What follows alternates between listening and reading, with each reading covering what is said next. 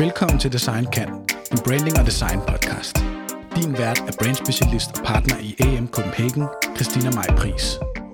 Velkommen til øh, Design Kan.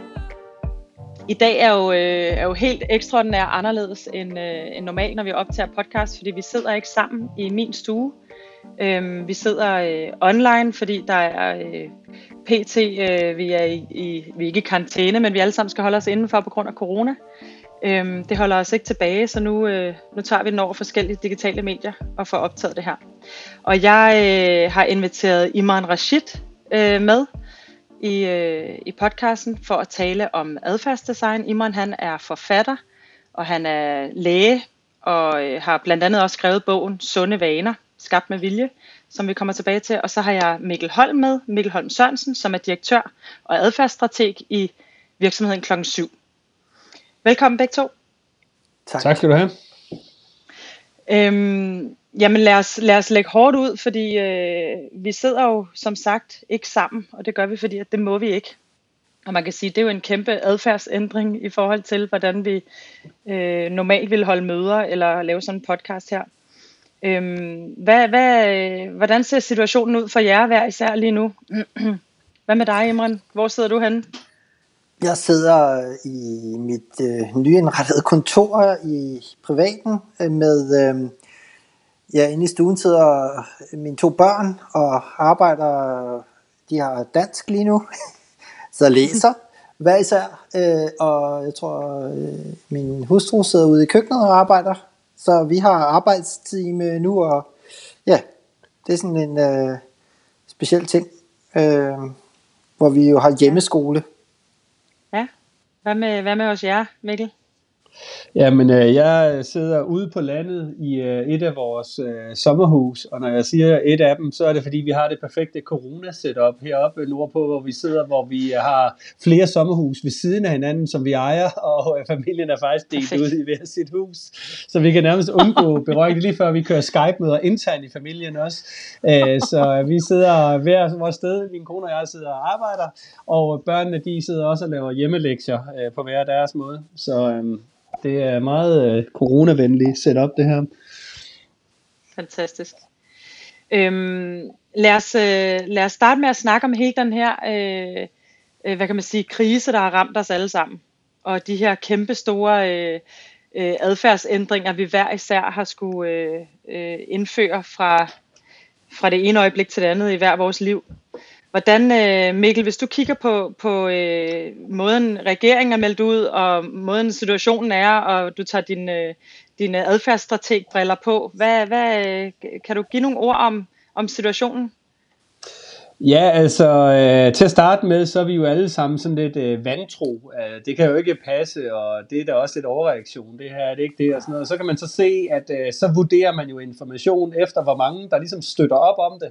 Og når alle lande begynder at gøre det samme som i Danmark, så tænker man, om så må det jo være rigtigt, eller du hører nogle eksperter udtale sig, øh, og så videre, og så videre. Det er sådan det ene, det er sådan klassisk, øh, når man arbejder med øh, persuasion, eller overtagelsesteknikker, eller retorik i det hele taget, hvad der får folk til at tro på noget, så kigger man meget på, hvad, hvad de troede inden, men også hvem der er afsender af budskabet, og hvor mange andre, der understøtter øh, budskabet. Det er det, der sker lige nu, og så begynder man stille og roligt at gå fra og synes, ah, det er da total overreaktion, det her til, at det standpunkt til sidst er svært at indtage, for der er ikke rigtig mange andre, der har det, og så er det svært ligesom at, at, at kalde det overreaktion. Så det er sådan en bevægelse, jeg selv har været på det sidste stykke tid. Og det andet mm. adfærdsrelevante element, det er selvfølgelig, hvordan vi reagerer. Fordi du ser en klassisk forskydning af, at folk hurtigere forstår, øh, hvad det egentlig er, der bliver sagt generelt, og så oversættelsen til deres egen adfærd. Altså jeg møder en del, der synes, de er undtagelsen til at skulle følge de her regler. Og det er sådan set øh, meget øh, menneskeligt og meget naturligt, at vi har hurtigere ved at forstå sådan indholdet af informationen, end vi har ved at oversætte til vores egne handlinger, især hvis vi har interessekonflikt på komfort, eller på indtjening, eller på andre ting. Ja. Okay, Imran, hvad, hvad sidder du og vurderer der for Frederiksberg? Øhm, jamen, det er jo meget øh, i tråd med det, som øh, Mikkel siger, at, at øh, det her det er jo virkelig en forebyggelse, men som man ikke rigtig kan hænge op på nogen krog. Altså, når, når mennesker skal øh, gøre et eller andet, så skal der være en øh, tydelig øh, og klar og relevant øh, og let øh, grund til at gøre det. Og fuldstændig øh, øh, øh rigtigt øh, det Mikkel til, at hvis der er en konflikt i forhold til det, man skal gøre, i forhold til, om, altså, prøv at solen skinner, så kan vi jo ikke blive hjemme, øh, som i, at når, så skal man da bare gå ud, og der ikke er nogen umiddelbar trussel, altså at det ikke gør ondt, så er det klart, øh, at man tænker, Nå, så det, det, er nok ikke, det er nok ikke helt så alvorligt. Og det er jo det, der er problemet øh, med det her, at selv når man kigger på sundhedssystemer som øh, for eksempel Italien, der jo er meget parallelt med det danske, men som er brudt fuldstændig sammen, og vi i Danmark er cirka to uger fra øh, to uger før Italien øh, i forhold til det antal smittede, vi har, og den hastighed, hvormed det spreder sig, så er det svært egentlig helt at, at forholde sig til, at, at der skulle være nogle problemer med det. Øhm, og det tror jeg er nok den største fare, der er i det her, at, øh, at det her det er jo virkelig heller ikke en fare for almindelige raske mennesker med et øh, normalt immunforsvar. Det her det er jo noget, som kommer til at ramme nogle andre. Og der tror jeg bare, der kommer en konflikt, som får folk til at opføre sig irrationelt. Ikke? Øh, hvis vi bare tager det der hamstringselement, som, som øh, den første reaktion, man får efter, at øh, statsministeren lukker landet ned, jamen det er sgu at gå ned og købe en pakke gær og otte pakker toiletruller, fordi der er ingen, der skal komme i vejen for, at jeg kan bage boller eller, eller få lov at skide fred, skulle jeg sige. Ikke? Øhm, jeg tror, det er menneskelige reaktioner, når du skralder civilisationen væk og sætter lidt frygt til, og øh, der er ikke noget umiddelbart rationelt øh, bevæg eller, øh, eller øh, ja, øh, øh, motiv, motiverende øh, grundlag for at gøre noget bestemt, jamen, så får du bare sådan en mærkelig pærevælling af nogen, der tror, at det ikke er farligt, nogen, der ved, at det er farligt, men ikke gider handle på det, og nogen, som gør, som der blev sagt, nemlig blive hjemme, fordi at det er noget, man tænker virker.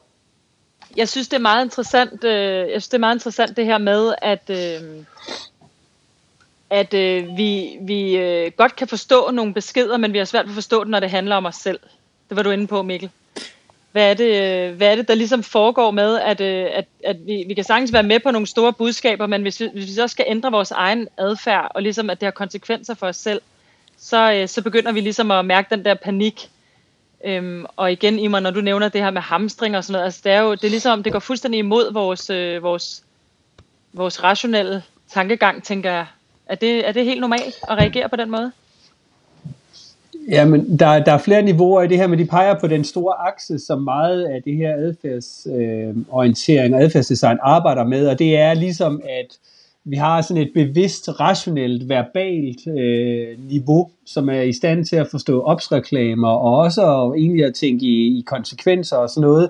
Men så har vi et mere grundlæggende niveau, øh, som er mere impulsivt og mere emotionelt, og mere handlende på en eller anden måde, øh, som øh, har, øh, står for meget af vores adfærd. Og det har vi sådan set altid vidst øh, i den menneskelige civilisationshistorie. Vi har bare aldrig rigtig indrettet vores øh, samfund så meget på det. Vi har troet, at talte vi bare nok til det der rationelle system, så vil det jo komme hensigtsmæssig adfærd ud af, af de mennesker. Og øh, man kan sige, det med ikke at være i stand til at oversætte til egen adfærd. Det er faktisk ikke engang øh, nødvendigvis sådan en problemstilling med rationalitet, ikke rationalitet. Det er mere noget med, at vi bliver helt blinde for problemstillingen. Det er det, der er så interessant. Du kan tale med meget intelligente mennesker, som er fuldstændig blinde for, at det sådan set ad, adgår, angår dem selv, fordi deres underliggende handlingssystem er så målrettet og er så robust, så fordi der kommer sådan noget støj, der hedder, øh, du bør nok ikke gøre x, y, z, øh, så kan de faktisk være i stand til at forstå det intellektuelt, men slet ikke oversætte det til, til, til dem selv, og egentlig bare handle videre. Fordi det er det, vores liv er. Det er egentlig en masse automatiseret adfærd, øh, som øh, er meget, meget effektivt, når hverdagen den er, som den plejer at være. Det er de her skift, er det det, man kalder, øh, er det det, man kalder system 1 og system 2? Ja, altså Daniel Kahneman, øh... som, Ja, præcis som øh, den, der fik Nobelprisen i det her i nyere tid, første gang i 2002, Daniel Kahneman, han er blevet berømt for de her, og kaldet system 1 og 2, øh, og, og det er sådan en meget pædagogisk måde at sige på, at der er sådan to overordnede øh, måder, vi træffer beslutninger på og handler på. Det er ikke sådan, det er neurologisk i hjernen, og det er heller ikke sådan, det er fuldstændig er en til en i måden, det foregår på, men det er meget sådan en pædagogisk måde at forstå det på. Og der, øh, Øh, for eksempel så øh, gærhamstring, der vil være folk i den kø, der står med det gær i vognen, som egentlig godt forstår, at det ikke er hensigtsmæssigt, hvis alle har den adfærd. Men det er sådan det der, det der biologiske system, som er, er mm. drevet mod at skaffe nogle fødevarer og sikring af familien. Det, det, det, det, det, det trumfer simpelthen bare det andet system. Så det er sådan en meget øh, fin øh, kontrast egentlig.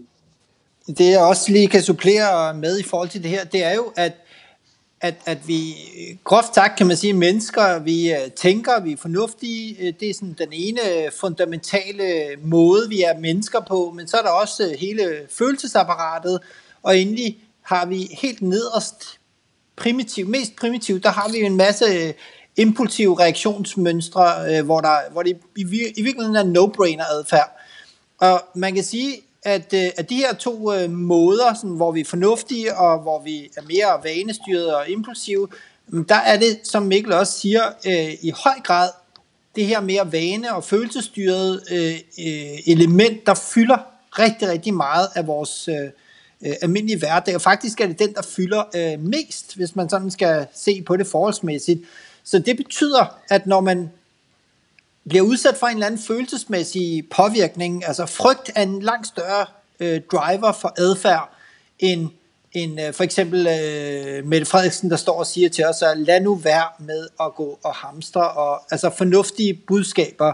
Og det er det, der gør, at øh, jeg siger, at civilisationen i virkeligheden er et meget, meget tyndt lag, som let kan blive skrællet af, hvis man går og frygter, at øh, om lidt så dør jeg, eller et eller andet den dur. Mm. Så, så det siger rigtig meget om menneskelig adfærd, vil jeg sige. Det er jo sådan, altså hvis man kigger på det ud fra et rent sociologisk synspunkt, så er det jo et ret interessant øh, eksperiment, der foregår, øh, hvor mm. man jo igennem, altså det her det er jo oplysningskampagner øh, om alt mellem himmel og jord, men så kommer der lige øh, en øh, coronaepidemi, som på halvanden måned vender fuldstændig op og ned på samfundet, og får os alle sammen til at ændre adfærd i mere eller mindre grad. Vi retter ind. Og det er jo interessant, mm. hvad det er, der får folk til at gøre øh, noget, som er baseret på frygt, i forhold til alt det, vi har prøvet på med, med fornuft igennem øh, årtusinderne nærmest. Ikke? Jeg synes, øh, jeg, jeg oplevede noget, noget sjovt, da jeg sad og så fjernsyn den anden dag. Der var sådan et klip, og det var lige efter Mette Frederiksen var ude med det første pressemøde. Så var der et klip øh, på DR, hvor man ser en journalist, der går ud i et supermarked. Jeg ved ikke, om I også så det. Og så siger hun, øh, mm. ja, altså der blev sagt, at der skulle ikke hamstres, og så står hun ved kassen, og så ser man sådan to køer af, af en hel masse mennesker. Der er flere, der står og prøver at skjule deres ansigter med deres hår og kigge den anden vej, og så står der en fyr, og, og står faktisk sådan og, og rokker frem og tilbage med en, en pose toiletrulle. Altså han havde faktisk ikke mere end en, en, en, en gang toiletpapir der. Og man kunne se, at han nærmest, altså hele den der... Øh, øh, situation, hvor hun står og fortæller og siger, at det er mærkeligt, man hamstrer alt muligt andet, så kunne man bare se, at han sådan stod og bevægede sig med det der toiletpapir, og vidste simpelthen ikke, hvor han skulle gøre sig selv. Og man kunne fornemme, at han var, han var lidt i krise over, at selvfølgelig er blevet havnet i den der øh, situation, men også, at han måtte bare have det der toiletpapir. Eller, du ved.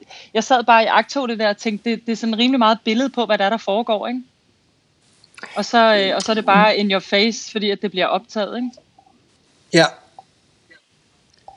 og han har været igennem en overvejelse, hvor han har været i diskussion med sig selv, øh, fordi de der to systemer, hvis vi skal bruge den terminologi for Daniel Kahneman, de er i konflikt med hinanden. Altså, øh, at, øh, og det oplever vi jo dagligt. Altså, vores ene system synes, at vi burde gå ind i hver 7-Eleven, vi kommer forbi, og købe et eller andet med noget sukker og noget fedt i, for det vil det være dejligt at spise. Og det andet system, som er sådan lidt mere rationelt langsigtet, det ved godt, at det er nok ikke hensigtsmæssigt på den lange bane. Og i det her system, mm. eller i det her situation, der er der så et uh, frygtsystem, der siger til ham, du må hellere hamstre dåsemad uh, og toiletpapir. I det her tilfælde nåede han så kun til toiletpapiret. Og så er der et andet, der egentlig godt har hørt, hvad der sker, og han ved godt, at det, der er noget social skam måske i det. Der står simpelthen tv-avisen af alle, uh, og medier mm. står og kigger på ham. Uh, og, og der er ingen tvivl om, at, at det har været, uh, der har været en konflikt i ham, og han har sandsynligvis også været ret forvirret, hvad han skulle mene om det. Problemet er, mm øh, når du så beder folk om at, øh, at redegøre for deres adfærd, så er vi faktisk utrolig gode til rationelt at forklare noget, der er dyb irrationel adfærd, eller noget, der egentlig er rent spontant øh, dyrisk adfærd. Øh, fordi det er vi godt trænet i, er der noget, der tyder på, at vi egentlig meget af vores tid går med at lave en sammenhængende fortælling om os selv, som vi kan leve med, og som vi kan sige til lægen og til vores svigermor, hvem det er, men som egentlig bare er sådan en efterrationaliseringsindsats. Øh, øh, og, øh, og det betyder, at når man så tvinger folk til at at begrunde noget, som egentlig opstod lidt tilfældigt eller lidt øh, fuldstændig impulsivt, så kommer der nogle, øh, nogle, øh, nogle argumenter ud, som de nok ikke normalt ville have været stået inden for, men nu blev de ligesom tvunget til at sige dem. Og det er, det er også det, man inden for psykologien kalder kognitiv dissonans. At der opstår sådan en ubehagelig svingning mellem det, man gør, og det, man mener er det rigtige at gøre. Og der er forskellige strategier, men oftest der er det sådan set at, at forsvare det, man har gjort, der er den øh, typiske strategi, i stedet for at ændre ens adfærd. Mm.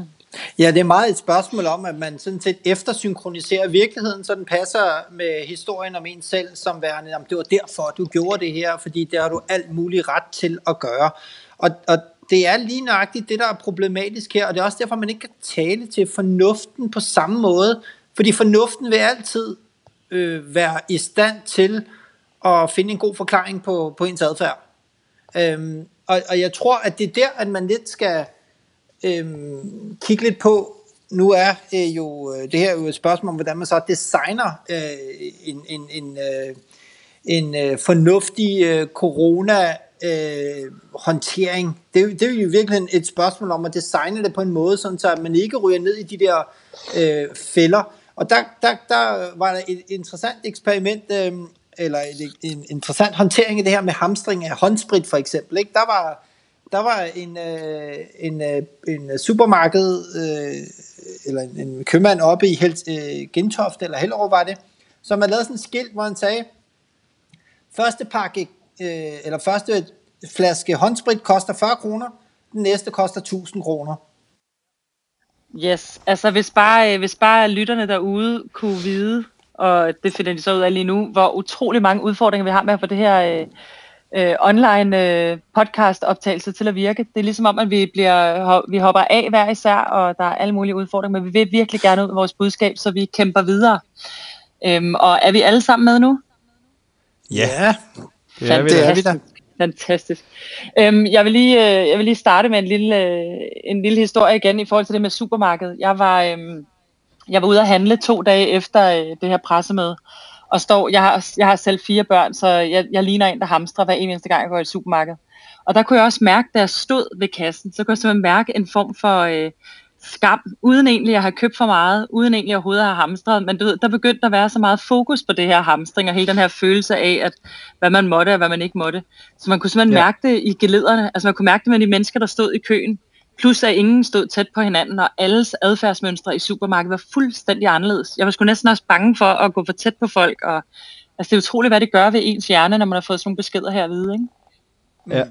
Jamen, det er det. Og det er jo sådan en... Øh, det er jo i virkeligheden frygten, øh, der kan være hvor som helst, ikke? Øhm, og, og, og der kan man jo godt diskutere, om det er den rigtige strategi, øh, eller om man i stedet skulle have Altså, de fleste øh, kan jo se den her kurve for sig nu, at der er den, den høje kurve, og så er der den flade kurve, eller den flade øh, kurve, og, og det tror jeg er et meget godt billede på, hvad det er for nogle simple ting, som folk ligesom skal tage med sig rundt af, af viden. Det er jo ikke sådan, at vi dør lige om lidt. Det er det her med, at mange mennesker bliver syge, og fordi at mange mennesker bliver syge, så vil en større andel af dem, der ikke kan tåle at blive syge, blive ramt. Og det er det, mm. der er problemet, øh, og, og, og det er det, som man skal have formidlet ud på en måde, så at folk de ikke bare forstår det, men at de også mærker det, og at de heller ikke mærker det så meget, at de går i panik.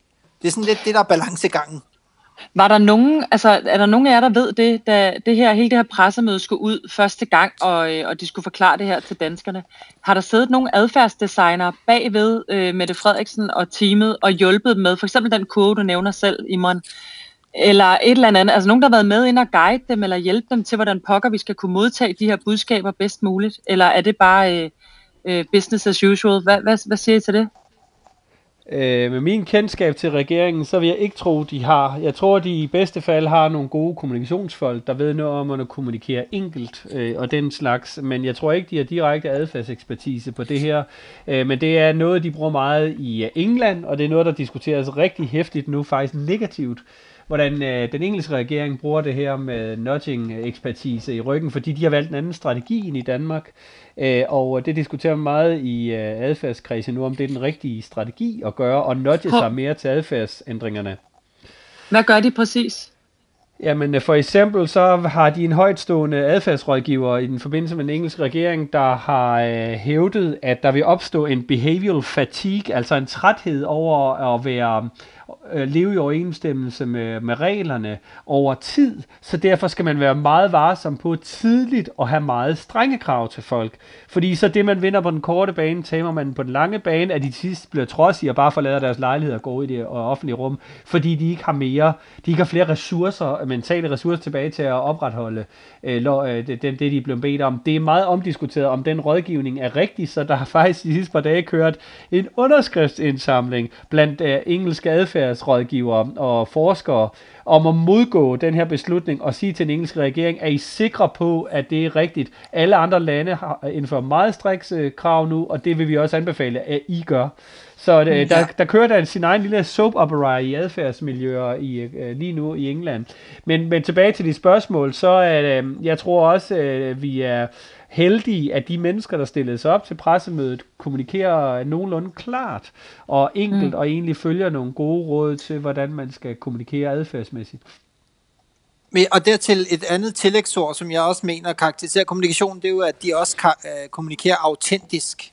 Altså man kan jo mærke, at der ikke bare er alvor, men der er følelser bag ved det der. Altså det er de rigtige følelser, der ligesom passer med det budskab, der er.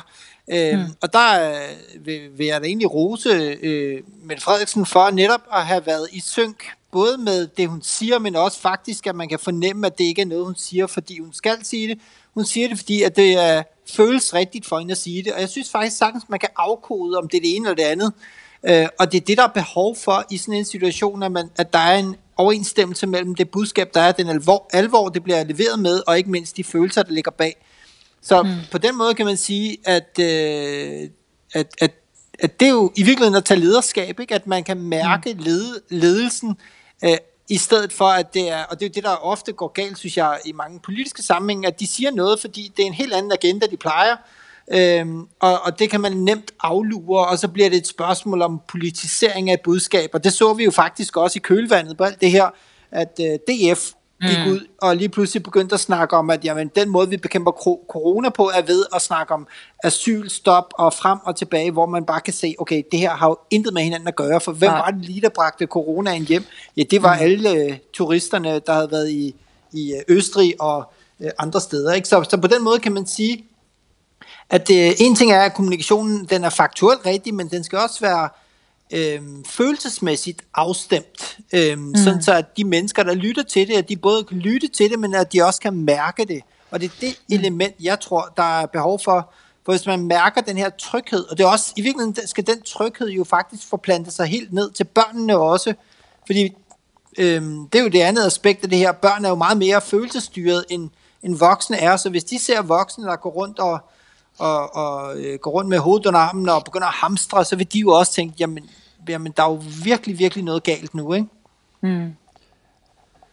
Så derfor okay. er adfærd jo super vigtigt at afstemme følelsesmæssigt også, bare for at understrege mm. den del også. Okay, så autenticiteten er, er, er markant i forhold til, om vi vil reagere på et budskab, eller, øh, eller lade det øh, gå hen over hovedet på os? Ja, og så brugte de jo nogle klassiske, hvad kan man sige, spin-trick øh, som er at gentage. Altså, ja, øh, det lader jeg godt mærke til. Ja, du kan jo få folk til at tro på alting, hvis du bare siger det ofte nok. Det er jo en gammel propagandaerkendelse, men den er sådan set mm. understøttet af adfærdsforskning. Og det vil sige, jo flere gange i løbet af det der øh, pressemøde, at øh, Mette Frederiksen anvender de samme fraser, og de andre gør, og siger de samme mm. ting, jo mere bliver det sandt. Øh, og mm. øh, det er også en god kommunikationsstrategi, som øh, spindoktorer jo har længe har vidst, at øh, øh, gentage fraser, gentage billeder også. De bruger også øh, nogle, øh, øh, nogle, øh, nogle sproglige figurer. Hun snakker hele tiden om at gå et, et skridt for meget. Øh, det er så en lidt sjov metafor, for det må jo være et skridt for langt. Øh, men, mm. men det kan man jo diskutere, om det er antal skridt, eller det er afstand, man taler i. Men, men det siger hun hele tiden en for lidt. Så det er hele tiden uh, Mette Frederiksens argument, hvorfor hun uh, indfører de her skrabe uh, ting nu. Uh, og, mm. og, og så det, gentager det hun hele tiden det her, hun gentager også hele tiden ja. det her med, og, at vi skal gøre det for de svage og de gamle. Uh, vi skal stå sammen. Altså det blev også sagt sådan uh, i cirka uh, hver tredje sætning, ikke? at vi, vi gør det for for vores fællesskab og for os, for, for os sammen og så videre. Ikke? Så det, det var jo det var ja, så er der også det, øh, så er der også en neologisme, altså nye ord, man finder på, øh, i, altså samfundssind, er jo også øh, noget, der lige dukker op her, ikke? og som, som netop øh, øh bliver, bliver sådan noget, man begynder at kunne forholde sig til. Samfundssind, hvor nævner, ja. hvordan på Jamen det, det, det jamen, øh, jamen det, det er jo hun øh, på blandt andet på Instagram øh, har hun øh, jo sagt tak til danskerne for at udvise samfundssind. Mm. Og hvad er samfundssind egentlig? Så tænker man, når det er jo noget med øh, samvittighed og noget med at vise, at man tænker på samfundet, og du ved, på den måde ligesom åbne op for en ny måde at forklare tingene på. Og det er jo også, øh, altså ligesom øh, man ellers jo er vant til, hvor politikere de snakker om øh, velfærdsmilliarder og hvad man ellers kan finde på. Ikke? Altså, øh, det er jo, sidder det er jo Mette Frederiksen, ja. altså sidder der nogen og guider hende i for eksempel sådan et ord, samfundssind? Er der nogen, der siger, det, det, det, nu bringer vi det ord på banen, fordi så er det noget, danskerne vil huske fra coronakrisen, at vi lærte om samfundssind? Eller er det simpelthen noget, Mette Frederiksen skriver, og så bliver det fanget af nogen, og så bliver det genbrugt? Altså, hvor meget ja. er besluttet ja. øh, adfærdsdesign, og hvor meget er ikke? Altså, jeg ja. tror, der er meget øh, af det her. Politisk kommunikation er jo et studie i sig selv. Mm. Præcis.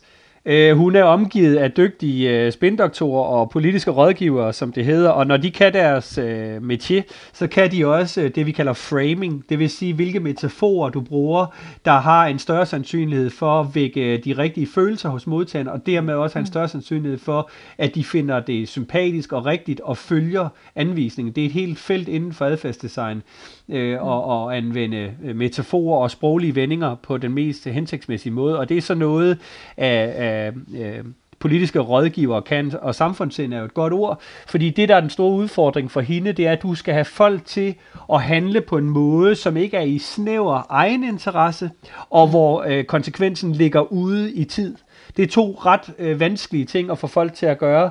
Vi er meget kompetente til at øh, styre øh, efter noget, hvor konsekvensen er umiddelbar, altså sådan nogle umiddelbare øh, ting, vi kan have frygt for, men ikke hvor for eksempel klima, øh, hvor, hvor konsekvensen ligger mange ud, over ude i fremtiden. Og når det så i ydermere er nogle andre, som du måske ikke engang kender, har du ikke selv bedsteforældre, eller en, der er immunsvækket, øh, øh, så er kausaliteten i det her, altså hvorfor A skal føre til B, hvorfor det er hensigtsmæssigt, hvorfor du skal have så store ofre på, på grund af det, det er rigtig svært. Og derfor er hun mm. nødt til at tale om øh, på et normativt niveau, at det er bare den måde, vi er på, mere sådan en nærmest en stammekommunikation. Det samfund, ja. vi tilhører, der er vi på den her måde, og det kan man sagtens gøre effektivt, og det kan man være nødsaget til når egeninteressen er svag, eller når øh, den øh, konsekvensen, altså kausaliteten i det her, er utydelig. Altså, hvad betyder det, det lige præcis, at de der virer, de smitter? Og det er også derfor, vi ser, at egeninteressen, altså i at kunne bure sig inde derhjemme og leve af dåsemad og gær, øh, du har bragt brød af, der er folks handlekraft meget, meget større, end at lade være og møde op på bar eller andre steder, mm. eller til til ting, der øh, i øh, myldretidstog og den slags. Mm. Ja, ja sådan handlingsanvisende, konkrete ting, altså gør det her, det er jo sådan lidt, okay, i virkeligheden kan man sige, at når man går ned og hamster gær og toiletpapir og hvad der ellers kan være, så er det jo i virkeligheden et forsøg på at redde sig selv. Altså, at man gør noget, man har brug for at gøre noget konkret, ikke? Og, og så bliver det lige pludselig en konkurrence øh, mentalitet, der opstår øh, drevet af frygt, øh, i, og, og især irrationelt, når man lige har hørt, at i morgen lukker Danmark ned. Okay, så er det jo bare at redde, øh, hvad der reddes kan. Og det viser noget om, hvilke automatreaktioner man i princippet kan sætte i gang hos mennesker. Øh, mm. Fordi ved man godt, at man, øh, især de her supermarkeder, så ved man godt, at der er nok mad til alle. Ja, det ved man godt. Men frygter man, at der ikke er det? Ja, det kan man nemt komme til at frygte. Ikke? Og, og det er mm. det, jeg tror, som øh, også spiller ind i forhold til hele det her adfærdsmønster, vi ser. Mm. Og så er der et eller andet med, hvad, hvad, hvad er okay og hvad er ikke okay. Altså der, der er også nogle, det, hele, hele den her krise har jo på en eller anden måde ændret sig fra dag til dag i forhold til vores bevidsthed. Altså, som, som vi også startede øh, snakken her med, så var der altså den første uge, 14 dage eller sådan noget, da, da man begyndte at snakke meget om det, så var der jo memes, der kørte frem og tilbage, hvor man lavede grin med den her øh, virus, ikke? og hvorfor skulle det være så slemt, og slap nu af, og folk de lagde øh, videoer op, hvor de sagde, altså helt ærligt, jeg øh, øh tager afstand fra, at folk går sådan i panik over sådan noget her, det gør jeg ikke noget som helst. Og så begyndte øh, det gradvist at ændre sig. Og så er der mm. det der med, sådan begynder vi at tale om hamstring. Altså et par dage efter det her, øh, det hele, hele det her hamstringsscenarie øh, fandt sted, så er jeg på sådan en øh, gruppe her i, i det lokalområde, jeg bor i, øh, hvor der var en fra lokalområdet, der skrev til vores lokalområde øh, Facebook-gruppe, at de havde hamstret helt vildt meget, og de ville gerne dele ud af det, hvis man havde brug for det. Men de havde hamstret, inden man ikke måtte hamstre. Hvilket jeg bare synes var lidt sjovt, fordi igen det der med, at man, så, så finder man så nogle, så, så hænger man ja, ja. ligesom krogen op og siger, men det var okay, vi hamstrede, for vi hamstrede, inden man ikke måtte hamstre. Øh, altså, så, så man hele tiden sådan ændrer sin, øh, sin opfattelse af, hvad der er okay og ikke okay at gøre. Ja, mm. ja, og det er den rationalisering, jeg talte om før, hvor mennesker er, er nærmest virtuose i den disciplin, fordi mit arbejde består tit i at være konfronteret med gode grunde til, at folk har den uønskede adfærd. Og her mm. der ikke alene får de sagt, jamen det var før at øh, det ikke var, øh, eller det var en dår, øh, norm, at man ikke skulle hamstre, at vi gjorde det. Men ydermere, så vender de det til, at det er faktisk at dem, der er Jesus, der står og brækker ja. øh, brød til alle og laver vin om ja. til vand, eller vand om til vin. Øh, til, altså de får det vendt til, at de er faktisk nærmest sådan nogle spejdere, der lige har øh, sikret hele lokalområdet af, af, af prepper og alle sammen. Det, det er virkelig, altså, og den evne, at mennesker har øh, at få deres adfærd til at passe ind i et fordelagtigt selvbillede, den er uh, uforlignelig. Og når den uh, kan bruges konstruktivt, hvor du kan spille på nogle særlige ønsker, normer, du har til folk, så det regulerer deres adfærd, så er det rigtig effektivt. Altså referere til, hvordan andre mennesker opfører sig, eller hvordan samfundssindet øh, udfolder sig. Så er det rigtig smart, for så kan man øh, vende det om, og så sige, der ved man, at folk er tiltrukket af at passe ind i den fortælling, og få deres adfærd mm. til at passe. Problemet mm. er bare tit, at det er det modsatte, vi ser, at folk overtræder noget, de egentlig selv synes er et rimeligt krav, og så finder de en undskyldning til, hvorfor lige nøjagtigt den, den dag, eller hvorfor de, eller hvorfor den særlige omstændighed gjorde, at reglen ikke galt for dem. Og så er det problemet mm. med sådan nogle ting som smitte, som er sådan en, en, en statistisk, sådan en flokproblemstilling, og der skal ikke ret mange huller i diget, for vandet siver ind, øh, at, øh, at øh, der, har, der har vi egentlig behov for en lidt øh, højere grad af regel efterlevelse, fordi at en person kan smitte utrolig mange, hvis de har den øh, tilstrækkeligt uhensigtsmæssige adfærd. Så det er derfor, der, der, går man sådan, der bliver man lidt mere sådan uh, policing på en eller anden måde, og så laver man de her hårde regler, uh, som er, at man simpelthen bare forbyder ting, og bare holder folk indendør. Mm. Det er, den, uh, det er den hårdeste grad af adfærdsdesign, du ligesom kan gøre, det er simpelthen bare at gøre adfærden nærmest umulig at udvise. Mm. Ja, men og, og det der nemlig, jamen, det der nemlig i forlængelse af det Mikkel siger jo også er super vigtigt, det er, at man også giver folk nogle klare, tydelige og øh, ikke mindst øh, fornuftsbaserede øh, argumenter, som er no-brainers, altså som er så enkle og simple for dem at forstå, sådan så at hver gang man får trang til at kigge ud og holde det op, solen skinner, skulle vi ikke gå ud og gå en tur, at man har noget, som man kan sætte i stedet for. Og der er vi måske ikke nået til endnu, men, i, men, men, men der tror jeg, at, øh, at hvis vi om et par uger øh, står med italienske tilstand, hvad der er meget, der tyder på, Øh, altså at rigtig mange mennesker bliver kritiske, øh, kritisk syge og rammer hospitalerne, og det derfra så bliver rapporteret, at uden for døren, jamen, så er der altså lige pludselig en rigtig god grund til at blive hjemme. Øhm, så, så vil det være noget helt andet. Lige nu under alt fred, men der er altså super meget, hvis man kigger på øh, de øvrige sundhedssystemer, der tyder på, at vi er altså bare stillhed før storm. Øhm, mm. og, og måske tror jeg ikke, altså det ved jeg ikke, hvad du tænker Mikkel, at øh, man ved at i princippet male fanden på væggen allerede nu, øh, måske også kan præge folk til at forstå alvoren, inden at det begynder at udfolde sig, for ellers risikerer man, at når man ser situationer, som man kan forestille sig, der kan ske, at der så der vil være øh, chok og øh, ira- endnu mere irrationel adfærd, øh, så man på en eller anden måde prøver at forberede folk på det, der kan ske. Jeg ved ikke, hvad du tænker Jamen, om det. Jo, præcis. Altså man kan se, at regeringen har også en strategi om at indfase de her ting. De har sandsynligvis siddet med en, uh, siddet med en lang brutoliste i et rum af ting, de vil indføre. Men de har tænkt, nu, nu indfaser vi, sådan så folk lige får en chok-effekt til at starte, wow, det er meget det her. Men så vender vi os til, at hvad det næste, der sker, det, det er udgangsforbud, og det er andre ting.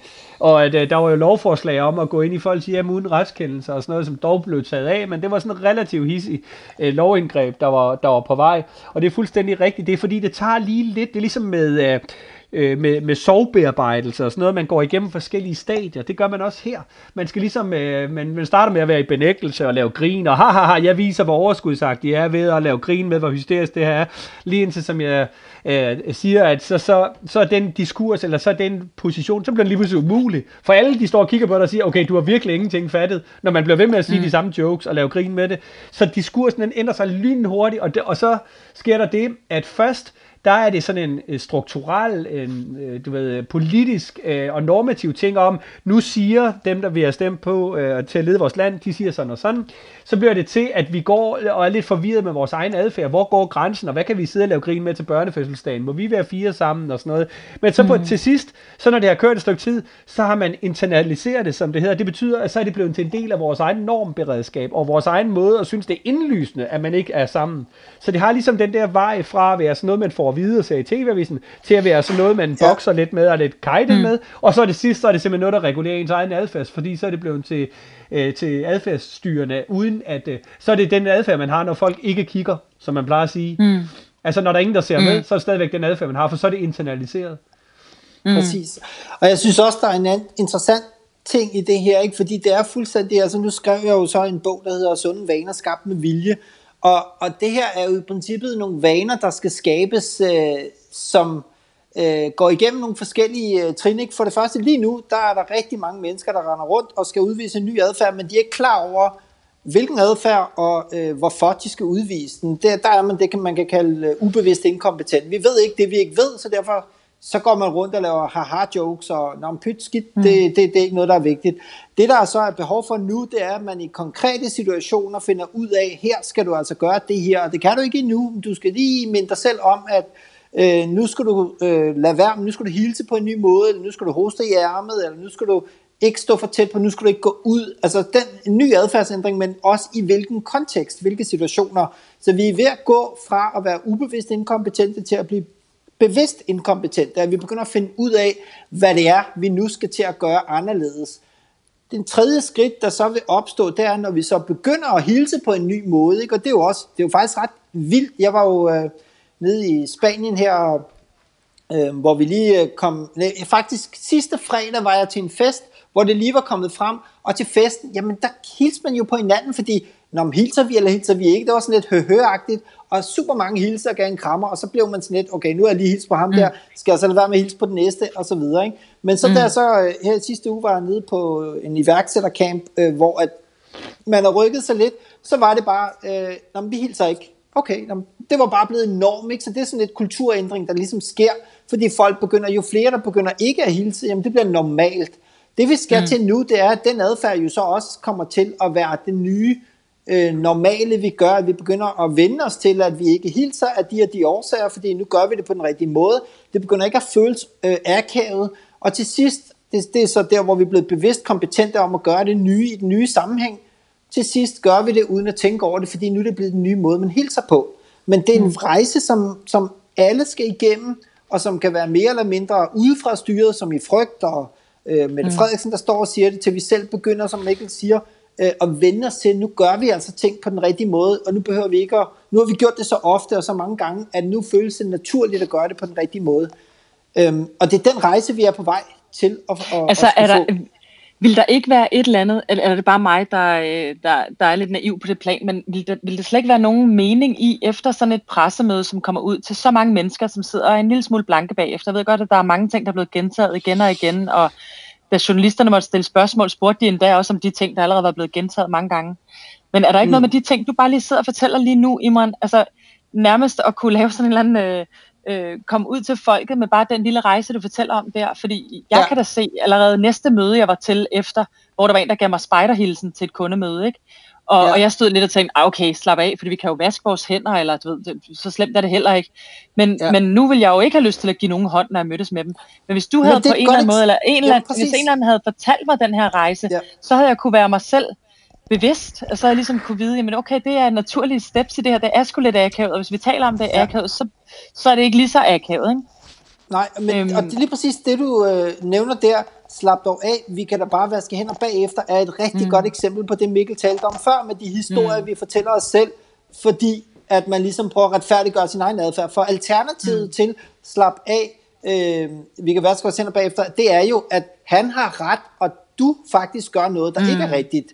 Mm. Og det er den Præcis. øh, følelse, så, så du havde valget mellem at sige, okay, ham der er han overdrevet, og jeg er normal, til mm. nu, og så sige, okay, nu vil du ikke gøre det, men det er den rejse, du selv har været på, og du har fuldstændig Ja, ret. præcis. Det er sådan, man skal se adfærd, øh, der skal ændre Ja. sig. At vaner er ikke, det, det handler om at få folk til at vælge noget tilpas mange gange, indtil at det bliver en no-brainer adfærd, og der er vi bare ikke endnu. Men det, Men vil det, man det ikke er den folk alle skal på. Men vil man ikke kunne få folk til at ændre vaner bedre ved at forklare dem om det her med at ændre vaner? Altså jeg ved, bevidstheden omkring øh, i det hele taget adfærdsdesign, føler jeg ændrede sig meget på sådan et lidt mere folkeligt plan, efter Morten Mønster kom ud med sin bog, øh, Jytte for Marketing er desværre gået fra i dag. Fordi det blev i talesat af utrolig mange mennesker, at der var noget, der hed øh, adfærdsdesign, og vi kunne lige pludselig se det her med, med system 1 og system 2, og det blev forklaret på et niveau, hvor vi kunne være med, osv. osv. Vil det ikke også være relevant, ligesom den bog har blevet solgt i lufthavn til, jeg ved ikke, hvor mange hundredtusind mennesker, vil det ikke have været relevant at gå ud også og gøre det efter sådan en pressemøde her, og fortælle danskerne, nu vil I opleve den her akavethed i en periode, men det her det er helt normalt, og sådan her er adfærdsdesign osv. osv. Altså er det ikke, vil det i virkeligheden ikke være der, hvor vi kunne have fået adfærdsdesign til at hjælpe lidt ind her? Øhm, Jo, 100%, men, men der er sådan, øh, hvis du skal i, på sådan en helt stor skala skal forstå, hvordan forskellige sektorer fungerer, så er adfærds øh, indsigter, de er ikke nået til det politiske niveau og til embedsmandsniveauet, sådan i bred øh, forstand endnu. De er stadigvæk i primært befolket af jurister og økonomer og statskundskaber. Ja. Og nogle statskundskaber begynder at blive undervist i det her, men de andre gør øh, ikke ret meget. Og det vil sige, at øh, det er ikke en øh, grundforståelse, at psykologi er vigtigt. Det er de ikke skolet i. Det er noget, man skal have en meget intens erkendelse af selv, før man ligesom begynder at forstå. Det er også derfor, at Imran har lavet sin seneste bog, som er til sundhedssektoren. Mm. Fordi den er også befolket af mennesker, der tænker, men det kan ikke, det kan ikke betyde så meget adfærd. Det, det, det, selvfølgelig er vi alle sammen mennesker, men det kan ikke betyde så meget. Men, men, men du er fuldstændig ret i, at i den stille og rolige gang er jo med Morten Mønsters bog og andre ting, at det er en erkendelse, der breder sig, at mm. med psykologiske indsatser kan du få enormt meget effekt, hvis du gør det rettidigt og, og øh, doseret rigtigt, men det er bare ikke et paradigme, som er særlig udbredt. Det er simpelthen derfor, det Nej. ikke, øh, det er ikke modvillighed eller noget som helst, det er fordi, de tænker simpelthen ikke i psykologiske baner ret meget. Ja, altså, i- og, og, og der vil jeg sådan sige, jo, øh, øh, til at starte med, så var bogen faktisk øh, øh, målrettet øh, sundhedsvæsenet, men efter, efterhånden, som jeg begyndte at skrive den, så kunne jeg bare se, at behovet for netop at forstå, hvor, hvor øh, problematisk vores opfattelse af vores adfærd egentlig er på alle mulige ledere og kanter, øh, det er jo det, der gør, at øh, jeg tror, at vi egentlig ikke skal se det som adfærdsdesign, fordi det, det siger noget om, at man ved at designe adfærd på en bestemt måde kan opnå et bestemt mål. Jeg tror egentlig, vi skal se det som en grundopfattelse af, hvad det egentlig vil sige at være menneske. Fordi det, vi tror i dag omkring mennesker, som, som de fleste gør, øhm, det er, at mennesker er fornuftige, rationelle mennesker, der engang imellem kan komme til at lige øh, gøre noget, som ikke er så fornuftigt, eller som ikke lige passer med det, de burde have gjort, men så kan de bare oplyses om det, og så retter de sig ind igen. Men det er i bedste fald en, en forkert øh, udlægning, øh, og i værste fald er det en direkte øh, livsfarlig øh, illusion. Øh, fordi for mig at se, at den rigtige måde at se mennesker på, det er, at vi er impulsive, irrationelle og følelsesstyrede og vanestyrede det meste af tiden, og en gang imellem kan vi lykkes med at tænke rationelt. Men hvis man skal tage den øh, definition ind og, og begynde at anskue sig selv som sådan et menneske, så, så vil det jo kollidere fuldstændig med alt det, vi bygger samfundet op omkring. Og der er vi bare ikke, fordi at vi altid ser os selv som værende fornuftige individer. Der er ingen af os, der vågner om morgenen og tænker, gud, hvor er du primitiv. Fordi hvis vi tænker det, så bruger vi det forkerte system. Man kan ikke interviewe den der vanestyrede del af os, og det, det er i virkeligheden det, der gør vi jo bare ting, vi føler ting, vi reagerer, og det gør vi det meste af tiden. En gang imellem, så kan vi reflektere over vores øh, adfærd, men det gør vi bare ikke særlig tit. Er der noget, hvor Nej. Sådan, øh, kigger, kigger på hele den her kommunikation, der har været indtil videre? Altså der, hvor vi er, jeg, jeg kan ikke lide, det er mandag nu, og, øh, og Mette Frederiksen kom ud torsdag i sidste uge med de første udmeldinger, det første pressemøde, er det ikke sandt? Ja, onsdag øhm, var det, ikke? Jo. Onsdag, det var onsdag, okay. Onsdag aften, for der sad jeg nede i Spanien øh, okay, og øh, okay. tog flyet, tog flyet yes. morgenen efter, så jeg husker det onsdag okay. aften. Det var der, at det ligesom blev breaket. At nu så vi har Danmark været i gang i en lille uge. Vi har været i gang i en lille uge, ikke? Er der noget, hvor ja, I sådan ja. tænker, øh, tænker tilbage på, på hele situationen? Er noget, hvor I sådan tænker, der kunne de skulle godt have brugt noget hjælp fra sådan en som en af jer? Altså, der kunne de godt have, have, have kommunikeret på en anden måde, eller vi kunne godt have lavet noget nudging der, eller vi kunne godt have et eller andet. Mm. Altså, er, er der noget, hvor I sådan retrospektivt kan sige, der kunne vi godt have gjort det anderledes? Ja, altså jeg har et par eksempler, og den ene det er, men det, det er sådan på den konstruktive front. Dagen efter, at de holder det her øh, pressemøde, der er der faktisk en professor øh, i fra Aarhus Universitet, som også arbejder med adfærd, han gør det på statskundskab, som er ude at sige, at det er uhensigtsmæssigt, at den danske regering ikke er tydeligere i, hvad danskerne skal gøre og afholde sig fra, og hvor stort mm. et problem vi er oppe mod her. Altså vække en strategisk øh, frygt hos dem, og så derefter komme med anbefalingerne til, I skal gøre sådan og sådan og sådan, og så kommer pressemødet dagen efter. Jeg tror ikke, de sidder og læser hans blog, men det virker næsten sådan, mm. for det var meget to the point, hvad de så gjorde lige derefter. Øh, fordi han har siddet og kigget på tallene på, hvordan det her vil udvikle sig, og der var nødt til at ske noget og sådan noget. Så det er sådan på den note, det var sådan meget interessant, det var sådan øh, en, vi delte internt i min virksomhed. Det andet noget, det vi har grint lidt om, øh, grint lidt af i vores virksomhed, det er inden for øh, sådan noget øh, sprogteori og, og framing, der er, er der en berømt bog, der hedder Don't Think of an Elephant. Og dens pointe, mm. det er, hvis du vil have folk til at lade være at tænke på noget, så lad være at mm. sige det hele tiden. Og der gjorde hun i hvert fald den fejl, hun blev ved med at sige, lad være at gå ud og hamstre. Lad være at gå ud og hamstre. Ja, ja, og hvad tænker ja. dyrehjernen så? Den tænker, hamstring, hamstring, hamstring, jeg skulle hamstre. så der var i hvert fald, der var hendes... Øh, ja, præcis. Så, så der, vi sender hende den bog, der hedder Don't Think of an Elephant, så kan hendes uh, spindoktor læse den om, hvordan man ikke skal gøre. Og et berømt fortilfælde på det, det er, øh, at øh, Clinton også røg i dengang, at han var beskyldt for at have haft en seksuel affære mm. med Monica Lewinsky.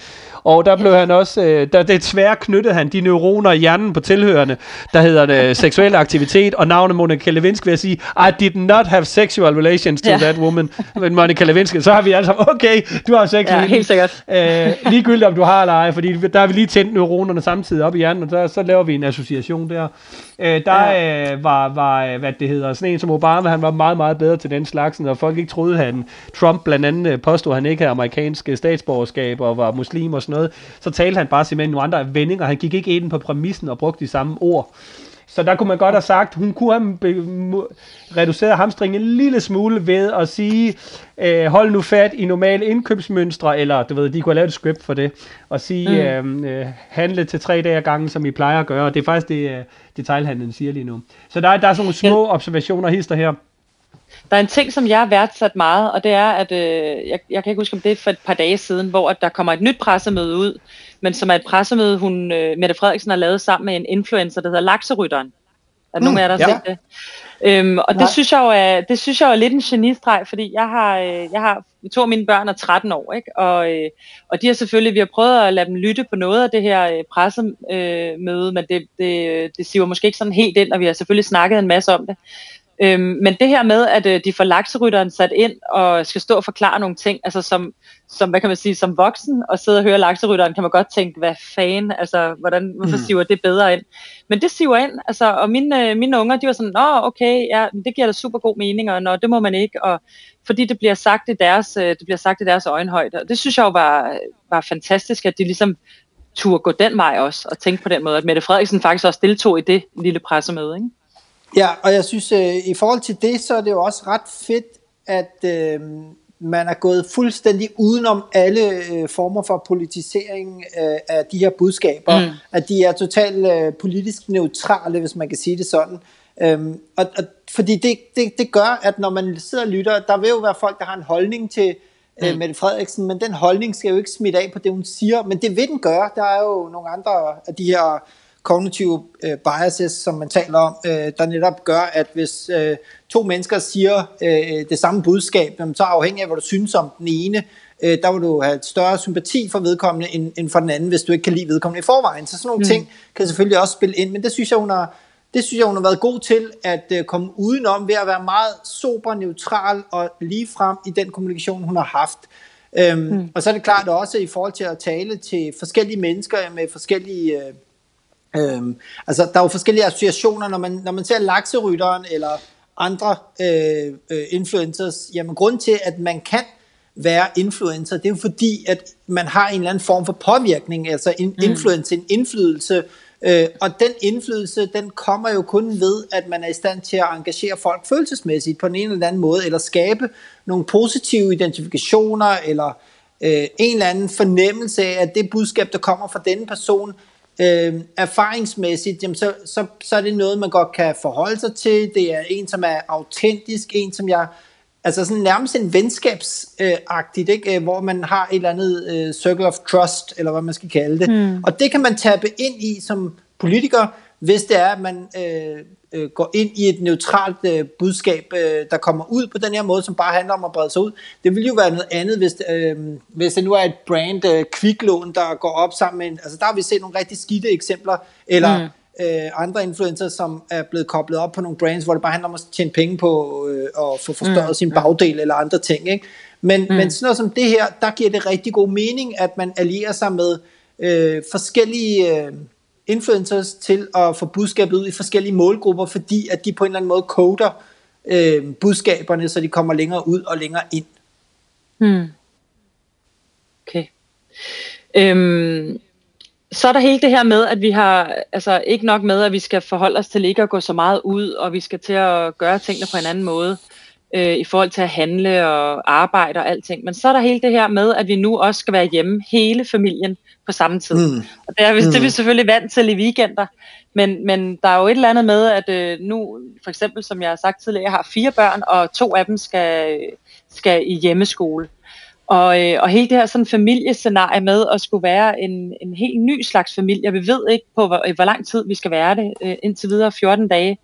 Men, men øhm, der er vel også sindssygt meget, vi kunne hjælpe med adfærdsdesignmæssigt der. Altså der, vil, der må mm. vel være enormt mange ting, vi kan guide folk med, eller hjælpe dem til, fordi jeg tror, det sejler derude i rigtig mange hjem lige nu. Jeg tror, der er mange, der render rundt med en telefon i den ene hånd, en computer i den anden, skrigende børn. Ej, I må ikke se tegnefilm hele tiden, men mor arbejder, hvad skal vi gøre? Gå derhen, ja. gør det. I må ikke gå ud, I må ikke være sammen med venner. Nej, gå, så gå ud i haven. Og du ved, der, jeg tror, øh, der må, være, der må være nogle input. Det kan være, at I har nogle input, I kan give. Alle dem her, der sidder og prøver at få et liv til at fungere derhjemme lige nu. Altså, ja. Har I nogle altså, pointer til det?